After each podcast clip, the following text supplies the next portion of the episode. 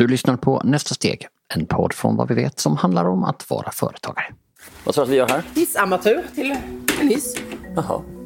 Du har säkert hört uttrycket förvärva, ärva och fördärva. Alltså det här man brukar säga om familjeföretag. Första generationen bygger, andra förvaltar, tredje raserar. Om det stämmer är lite oklart. Det kan också vara ett uttryck för någon slags avundsjuka från andra. Eller någon som säger att oh, han fick allting med silversked i mun och titta vad som händer nu. Det där är lite oklart men det vi vet är i alla fall att det ser lite annorlunda ut nu. För drivkraften att ta över familjeföretag har förändrats ganska mycket de senaste decennierna. Det här visar forskning från Lunds universitet som jag ramlade över. Idag är det långt från alla som vill ta över firman från föräldrarna. Så då gör vi allting här mer eller mindre. Vi beställer plåtar, kanske inte vi gör det själva alltid utan då beställer vi plåt ifrån grannen.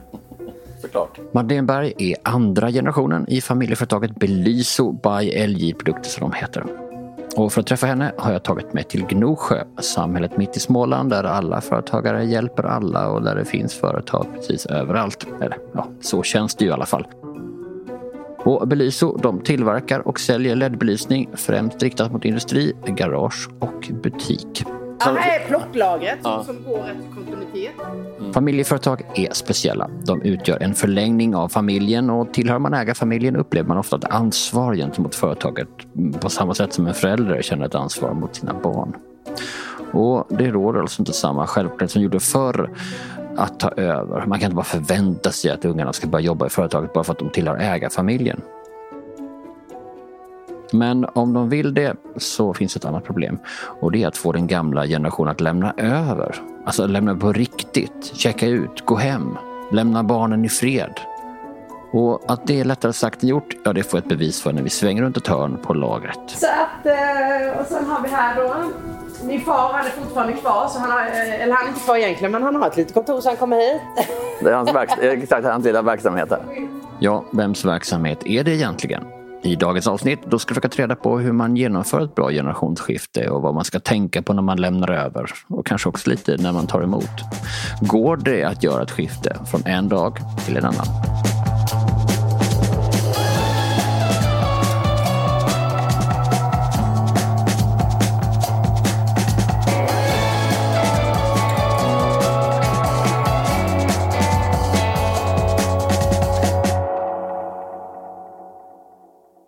Belyso ligger i en modern mörkgrå kontorsbyggnad som ser ut som en skolåda med stora fönster på långsidan mot en parkering där en ja, sex, åtta bilar står parkerade på snedden bakom en låg stenmur som vetter ut mot vägen. Kontorsbyggnaden är i sin tur kopplad till ett lager och det är där som Madeleine visar runt. På andra sidan vägen står två Porsche parkerade sida vid sida utanför ingången till Jison Profilkläder. Bilarna tillhör bröderna Johansson som tagit över den firman efter sin far och uppenbarligen så går det bra för dem. Ja, det här kanske låter lite stekigt med två Porsche utanför entrén men i Gnosjö så är det inte något fult att visa upp när det går bra så länge man arbetar flitigt. Men skit i bröderna Johansson, låt oss återvända till den här sidan gatan och så tar vi det från början. Madeleines far grundade företaget i slutet av 70-talet. Han startade LJ-produkten 1978 eh, och då höll vi inte på med belysning. Då höll vi på med en liten eh, metallproduktion och vi gjorde delar till SKF och började verkligen från scratch i en eh, lokal som min farfar ägde. Så att, och sen växte det. 94 så startade vi en liten produktion i Polen och då gjorde vi hembelysning för Ikea. Mm. Och Eh, det är en armatur som eh, en kristallkrona kan man säga fast i modern fattning som då i metall.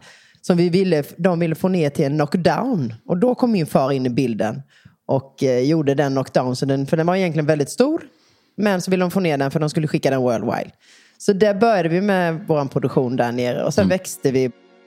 Det här är ju en ganska typisk historia i Gnosjö. Mitt intryck är att företagen här är väldigt kundfokuserade och gör vad de kan för att tillfredsställa kunderna. Även om det innebär att man tar fram produkter man faktiskt aldrig jobbat med innan. I alla fall så länge kunden är nöjd. Eller som Madeleine summerar saken. Nej, så har vi hållit på med Ikea i många, många år mm. Eh, och utvecklats med dem. Efter några år sålde Belyso verksamheten i Polen till någon annan och så började man om hemma i Gnosjö.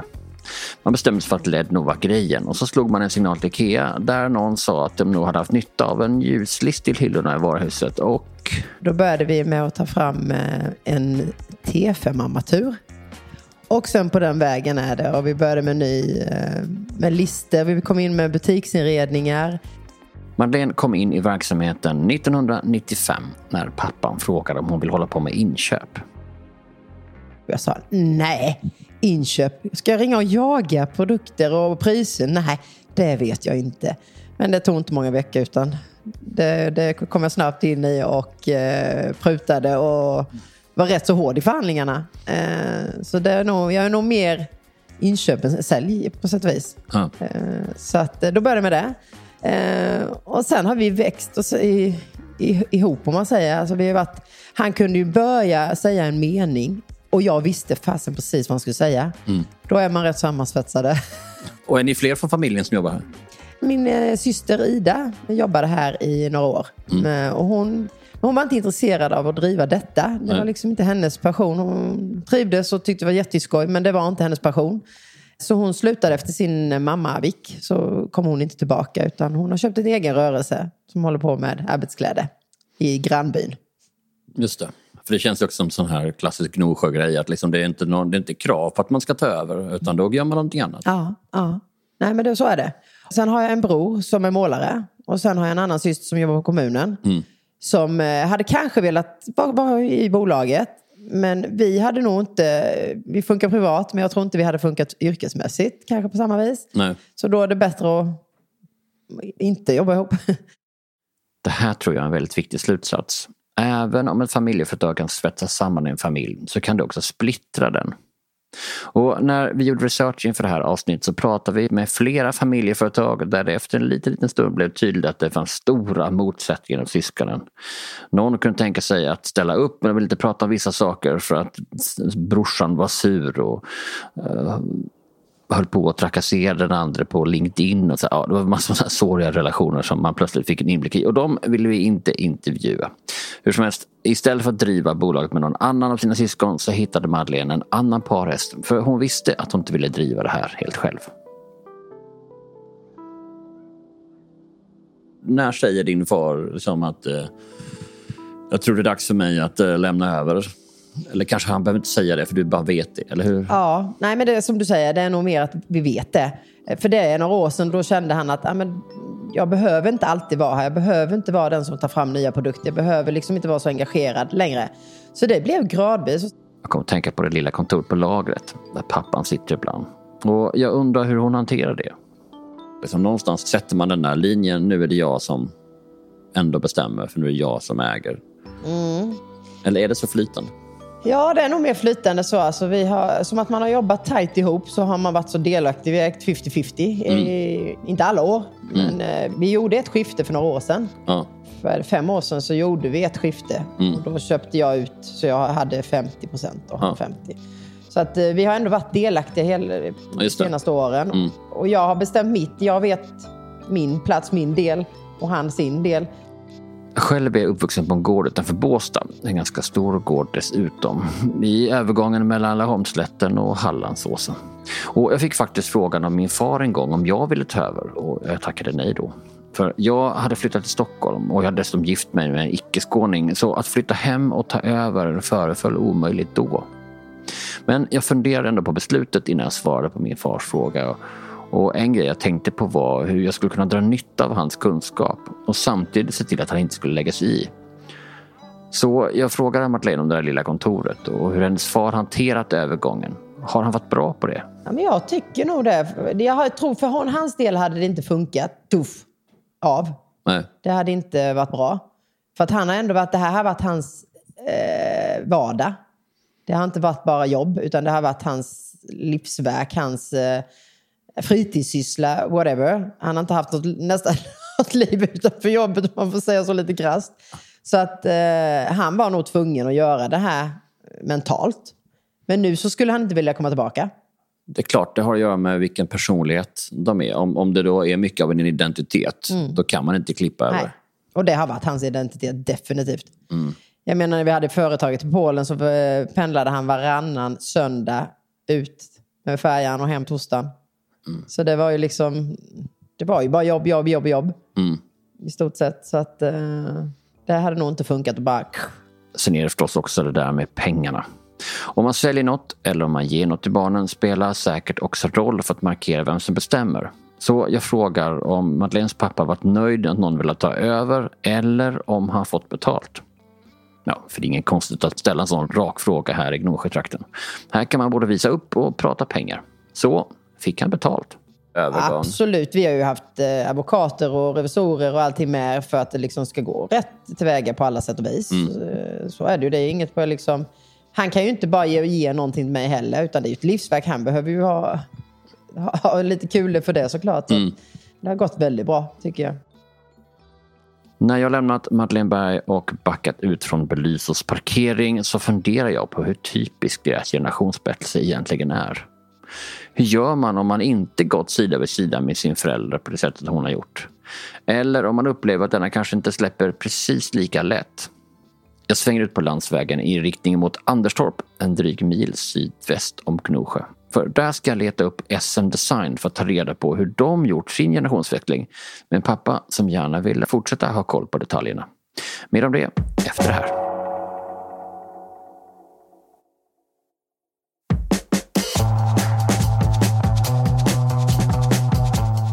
Jag har fått en adress men har blivit ombedd att köra in på baksidan, in genom några grindar och parkera vid en basketkorg. Så nu ska vi se här.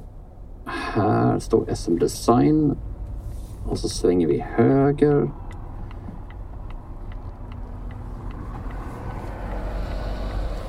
Det är en låg vit byggnad jag passerar, typ 60-tal. Och så bakom den en hög lagerbyggnad i, mörkgrå, precis som hos Belyso faktiskt.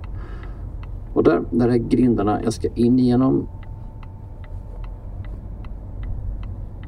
Och där har vi basketkorget också borta. Ska vi se, ska vi parkera där.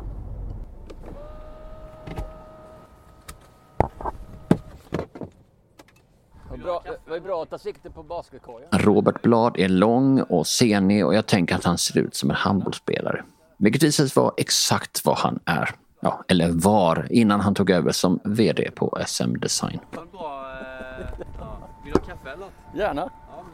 Vi slår oss ner utomhus eftersom det är en strålande försommardag och eftersom det fortfarande är pandemi när vi spelar in det här. Vi är ju vaccinerade och kollade båda två, men Robert ville inte ta några risker. Och medan han hämtar kaffe kan jag dra storyn lite kort. SM Design producerar och marknadsför hallinteriör för privata och offentliga miljöer, kort sagt. Hallinteriör, kanske du tänker? Ja. Hatt och skohyllor, krokar, kroklister, förvaring för det utrymmet. Roberts pappa startade firman 2002 och tog då över en verksamhet i ett annat företag och de hade hall som specialitet och det har helt enkelt SM fortsatt med. Det går tydligen ganska bra för här sitter vi eh, ute på eh, trädgårdsmöblerna utanför i solen och hör fåglarna kvittra och det är en ganska stor byggnad bakom oss. Ja, alltså egentligen sedan starten eh, 2002 så har det varit en, en sund tillväxt skulle jag säga. Eh, där liksom, det har inte varit jätte, jättehöga hopp så utan eh, en successiv tillväxt hela tiden. Mm. Eh, och där, vi har hittat nya marknader från staten. Ja, så där kan vi faktiskt skita i. Utan låt oss hoppa framåt till hur Robert kom in i firman. när det var en del av ett annat företag tidigare så så var vi sommarjobbade en del. Min syster också. Men sen, sen egentligen när Sten-Roger, pappa Ross, tog över den här verksamheten så var jag nästintill utflyttad från liksom familjehuset. Eller så, så jag hade inte så mycket, jag var inte så mycket här. Men däremot min syster har varit lite mer och, Mm. och, och jobbat och, med de här produkterna. Då. Och så börjar hon jobba i firman. Får, hur får hon frågan då? Eller är det bara naturligt att man bara gör Eh, det? Det var lite naturligt för henne. Hon kom hem efter att ha varit, dels studerat utomlands och även eh, jobbat lite utomlands. Eh, och så, så behövde pappa då hjälp med att implementera ett, eh, ja, ett miljö och kvalitetssystem. Och fick hon det lite som ett projekt då. Mm. Och tanken ett, lite så att hon skulle göra det och sen kanske... Men sen blev hon fast då eh, och fick eh, liksom en, lite andra roller i, i företaget. Eh, och det var väl i början på ja, kan det vara, 2012, 2013. För Robert såg vägen lite annorlunda ut. Jag kom in i företaget 2015 och det var inte, jag hade inte alls tänkt faktiskt det. Eh, utan det var efter jag haft en lång karriär med handbolls, på, handboll på elitnivå. Mm. Spelat, Vi kan säga eh, att lyssna att du är jättelång. Ja, jag är rätt lång. Jag var handbolls, har varit handbollsmålvakt också. Så att, Jaha, ja, så då har, man, då har du en, en hand och en fot i varje hörn. ja, precis. precis. Och inget huvud. Nej då, jag skojar Ja. bara. men eh, nej, men så, så då, när jag slutade 2015 så Ja, men då frågade egentligen min eh, syster mig om inte eh, vi skulle testa och se om vi kan driva det här vidare. Eh, och Vad kände du då? Ja, men jag funderade och jag har ju alltid gillat liksom produkterna och, och den branschen på något sätt. Att vi har haft ett intresse av ja, modedesign och så. Så att eh, tyckte ändå det var lockande då. Och, eh, I och med att handbollen då hade tagit slut, det var ju så väldigt stor del av eh, mitt liv och min tillvaro. Så, Jag tänker, Så- ah, jag får fylla det där hålet med lite halvprodukter. Ja, precis. Så det gjorde jag då. Och det, och det var ju säkert påtryckning också från, eh, från eh, min pappa. då. Men eh, han har aldrig liksom så här varit påtvingande på något sätt. Utan det ska vara av lust och egen vilja. Då. Så där säger förstås många. Ja, hur hitt- hittar man sina roll? Du är ju ändå liksom eh, hans pojk på något sätt. Ja, det är en svår balans det där. eh, Och det var väl inte helt självklart i början så. Varför jag tog den rollen var väl den jag- rollen jag ville ha med. Jag hade, hade en bakgrund av att studerat lite inom en KI-utbildning inom teknisk försäljning och marknadsföring. Då. Så det var väl en naturlig del att ta den utåt-rollen så att säga. Sen när man kom in eh, så eh, från att egentligen varit ett rätt så, det var egentligen tre stycken inne på liksom administrativt som man gjorde lite allt, allt möjligt men man hade ändå en huvudsaklig uppgift. Så där handlar det nog mycket om att eh, Sten-Roger och pappa, det var viktigt att, eh, att han släpper lite tyglarna. Men det, det är svårt i början. Alltså, Men fick du säga till någon gång att för helvete Sten-Roger? Eh, Ja, alltså det, det har ju varit gånger liksom där jag har väl alltid varit den här lite mer, det är väl snarare kanske min syster och min pappa som har, är för lika på många sätt och kanske de mer som har, där jag har fått vara lite medlare emellan kanske. Men har Nej, folk hört dem stå och Nej, hojta? det har inte varit så, så, så allvarligt. Vi är rätt så, alla vi... Ja, men jag tror honom. Robert ser inte ut som han kan bli arg alls faktiskt. Och att det blir lite friktion när man gör generationsbyte är ju inget konstigt. det är lätt att, ta, att falla in i, om man säger då i det här fallet pappa och dotter eller son eh, rollerna då. Mm. Det går nog inte att undvika den, den fasen tror jag. Det, den är nog rätt svår. Utan den är en, en fas man måste på något sätt jobba ifrån. Idag är vi väldigt, tycker vi har en väldigt professionell roll när vi är på företaget. Och, och det har vi också haft uppe med, med liksom övriga anställda. Och så att de vill ju också att vi ska ju inte vara mamma och pappa eller son och dotter utan man använder liksom namnen. och liksom att Jag tror det är också jätteviktigt för att ja, men, om man kallar det då, den övriga personalen ska känna att, att de är en del av, av verksamheten. Hur sker samtalet? Är det ett samtal någon dag när han säger att Nej, nu tänker jag att ni ska få ta över? Eller sker det där att man bara vet det? Eller hur funkar den diskussionen? Från när jag kom in från början. Då vi strukturerade upp lite mer plan, en plan framåt tillsammans. Mm. Eh, vi och fick liksom ta del av en, en viss del av ägandet för att känna att vi har en liten morot till att driva det här vidare. Då. Mm. Men sen var det liksom, det var, no, det var ingenting klart med liksom någon generationsdel just då, där och då. Men sen med att han var lite slug och eh, sa att det är bättre om ni känner att det är en del av det. Ja, ja precis. precis. Eh, och sen, jag skulle säga att det är mycket tillfälligheter också som gör... Vi bytte till ett nytt affärssystem. Det var ett steg liksom att där blev både jag och min syster lite mer, där blev vi mer superusers av det och kanske var, hade mer kunskap där i det då. Eh, och det blev en, i samband med ett nytt affärssystem blev det helt nya rutiner och, och, och flöden in, i, som kanske det blir också att han kom, alltså att eh, pappa då kom längre, lite längre ifrån liksom att vara den här Innan dess var det så att det var datum. Ni hade sagt att första januari så då switchar vi, eller hur? Nej, vi satte en femårsplan gjorde vi när vi, jag kom in 2015. Då, Mm. Då ska jag, vara generationsväxlingen Mm. vara gjord. Då. Vi satte upp lite mer en, tydlig ägarfilosofi och struktur. Hur vi vill ha det som ägare. Och, i samband med att vi, jag blev vd så, så tog jag också in en extern styrelseordförande för att få en professionalitet även i styrelserummet. Då. Mm. Och Det tror jag är en väldigt liksom, nyckel i det vi har gjort. tror jag också att Det handlar inte om, vi har ju liksom, det, vi har ju inte fullgjort hela ägandeskapet än, om man kallar det generationsväxling. Men jag skulle säga att det som, som, som måste funka det är ju det operativa generationsskiftet egentligen där där vi som ny generation får chansen till att forma vår hur vi vill ha det och de roller och strukturer vi vill ha det då.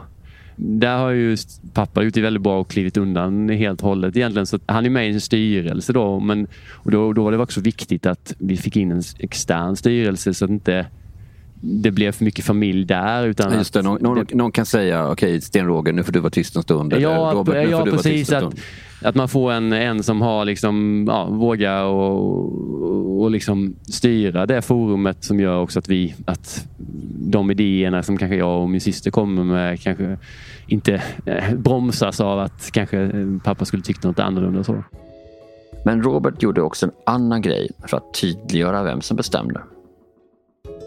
När jag klev in liksom, då tog jag bort Sten-Roger, pappa från från liksom allt med lednings och strate alltså strategiarbete. Och, och, han fick en roll som är operativ fortsatt då, men som, som passar han väldigt bra och mm. kan vara rätt så frigående i den rollen också. då.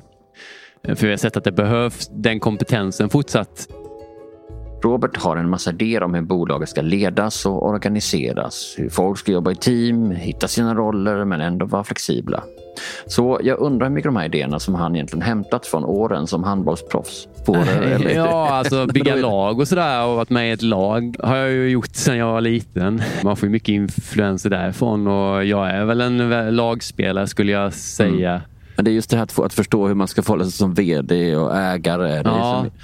Du beskrev det när vi pratade på telefon som ett stambyte. Det är samma gamla hus, det är samma byggmästare. Det är så här, sen är det andra grejer som ändras och det kommer vara eh, en ny vaktmästare. Och liksom. Där tror jag mycket det här med att byta affärssystem, man utvecklar digitalisera affären kanske lite mer. Och, alltså, sådana grejer gör att eh, den andra generationen kanske skjuts längre och längre ifrån också. Så jag tror det är inte fel. Jag tycker det har varit också en, en bra grej i det operativa generationsskiftet om man säger är att införa den typen av projekt som du förändrar inte verksamheten helt men du har ju samma typ av kunder men kanske du ändrar om lite kring hur du säljer eller ja, inför något nytt system som effektiviserar och så vidare. Men det är någonstans är det ju liksom så att att ta över från sina föräldrar är ju att gå från att liksom, plötsligt är det du som är superuser, de är inte det. Ja, ja men lite så är det. Att du, du, du sitter lite på, på trumfen ändå. Liksom att det är, du, du, det är du som har kunskapen. då. Mm. Jag tror att det är väl, kunskapen är ju eh, på något sätt en, en, en viktig del i det. och en, Ett sätt som gör att du kanske också växer i den rollen. och att den första generationen också kanske känner att nej men nu är det dags för mig att, att ta ett steg tillbaka. Jag har inte så mycket egentligen att, att tillföra just där. Även om jag, jag kan vara där och stötta. Eh, och för historia och erfarenhet ska man också ha väldigt respekt för.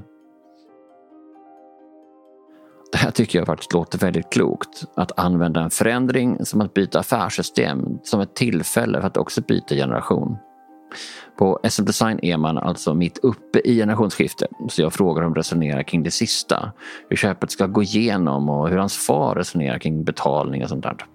Han är rätt så ja, men enkelt på det viset. Så. Mm. Eh, men vi har sagt till honom att han måste få komma med ett, ett erbjudande egentligen. Mm. Hur vill han göra? Mm. Det är väl liksom nästa steg egentligen är att han ska presentera det egentligen hur, hur han vill göra med resterande och det sista. Då. Och det, i och med att han fortfarande är kvar lite operativt och det kommer han kanske vara cirka ett år till kanske, mm. lite drygt. Är väl liksom den planen. Tills dess så måste han ju komma med, med ett, liksom ett förslag på hur vi, hur vi ska tackla och det, det diskuterar vi ju även eh, med hjälp av även den här externa styrelsen ordförande. Då. Det är rätt bra att ha en sån. Eh, det är lite hans roll också som vi har.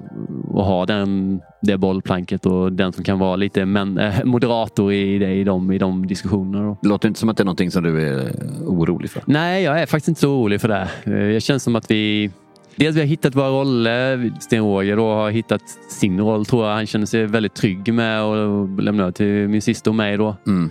Och han ser ju att vi också har de personerna i organisationen som gör att, att bolaget fortfarande eh, kommer kunna drivas med väldigt, fortsatt bra, väldigt bra framåt. Sa Robert Blad, VD och andra generationen på SM Design i Anderstorp. Eftersom Almi är vår samarbetspartner för den här säsongen av Nästa steg så får jag ringa en rådgivare och vem är väl bättre än att ringa Stina Fransén? Hon sitter på Almi i Kalmar och hon har hjälpt folk att resonera klokt kring generationsskiftesfrågor många gånger. Vad är de stora fallgroparna man kan göra när det gäller generationsväxling? Alltså jag tror att den enskilt största fallgropen som eh, man har är att man inte pratar med varandra.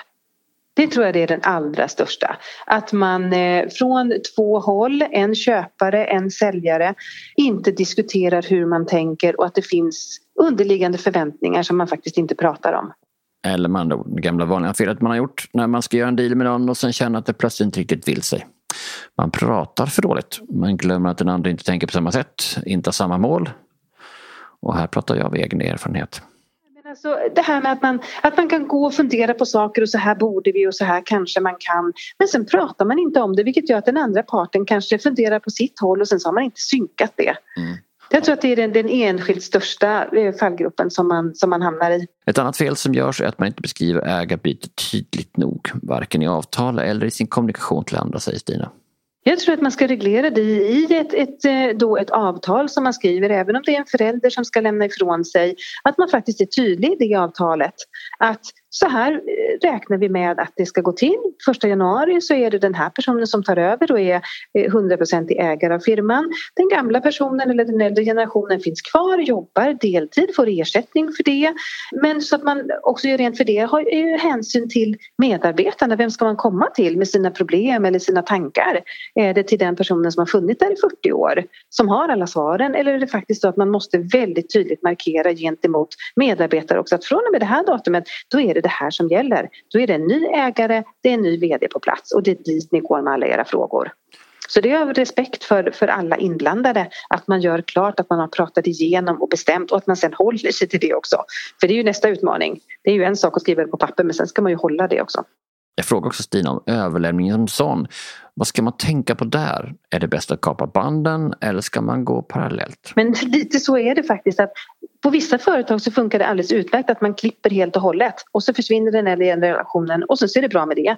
Men i andra så kan det finnas eh, oerhört mycket kompetens. Hur länge, har man, hur länge har man planerat det här? Har man planerat det i, liksom i tio år då kanske den här kompetensöverföringen redan är gjord så att den som kliver in som VD, den yngre generationen faktiskt har på fötter allt det man behöver ha. Mm. Eller är det så att det fortfarande finns saker kvar? Man kanske inte har alls samma kompetensprofil är det ju inte heller säkert. Nej, det. det kan ju finnas specialistkompetens hos den äldre generationen som man faktiskt vill ha kvar i firman. Då kanske det hellre ska gå över till någon slags konsultrelation. Att man köper den, de tjänsterna under x antal månader. Eller skriver ett avtal att under de första sex månaderna så är det så här många timmar. Under resterande sex månader mm. så är det så här många timmar och sen klipper vi. Så att så länge man pratar om det och skriver det. Ja, jag fattar väl det. Det finns helt enkelt inga enkla svar eller recept, och moduler som passar andra hur gärna jag alltid önskar att få reda på det. Men använd huvudet för att tänka och munnen för att prata om det är ett lyckorecept konstaterade Stina Franzén på Almi i Kalmar. Som företagare har jag lärt mig det mesta genom att lyssna på andra. Så vilken företagare tror du skulle uppskatta dagens avsnitt? Använd dela-knappen här i din poddapp eller välj om du vill messa eller mejla dem. Så här. Det finns fullt med knappar. Och delar du sociala medier, ja då ska du använda hashtaggen nästa steg. Missa inte nästa avsnitt. Klicka följ eller prenumerera här på poddappen så får du avsnittet så fort det släpps. Jag vill också tipsa om att följa Vad företagskanal på Instagram, helt enkelt kallad www.foretag www.foretag är adressen på Instagram där vi förklarar sammanhang du som företagare vill ha koll på. Modern allmänbildning för företagare helt enkelt. Med detta säger jag tack för idag. Nästa vecka är det dags för ännu ett avsnitt där vi följer en företagare som är på väg att ta nästa steg och kanske är det just det steg som du funderar på. Till nästa gång, ta hand om dig, firman och familjen.